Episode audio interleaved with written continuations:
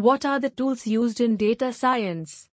We help you gain complete knowledge in various tools like R programming, Python, statistics, machine learning, deep learning, natural language process, neural networks, artificial intelligence, etc. Over a period of time these tools have gained most significant place in process of learning data science course.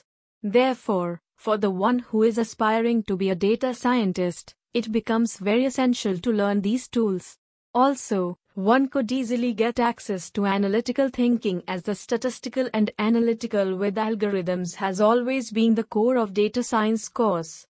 Also, apart from being the most demanded jobs, a person who learns data science course can also work for different fields like a machine learning engineer or an application development analyst, full stack engineer, big data developer.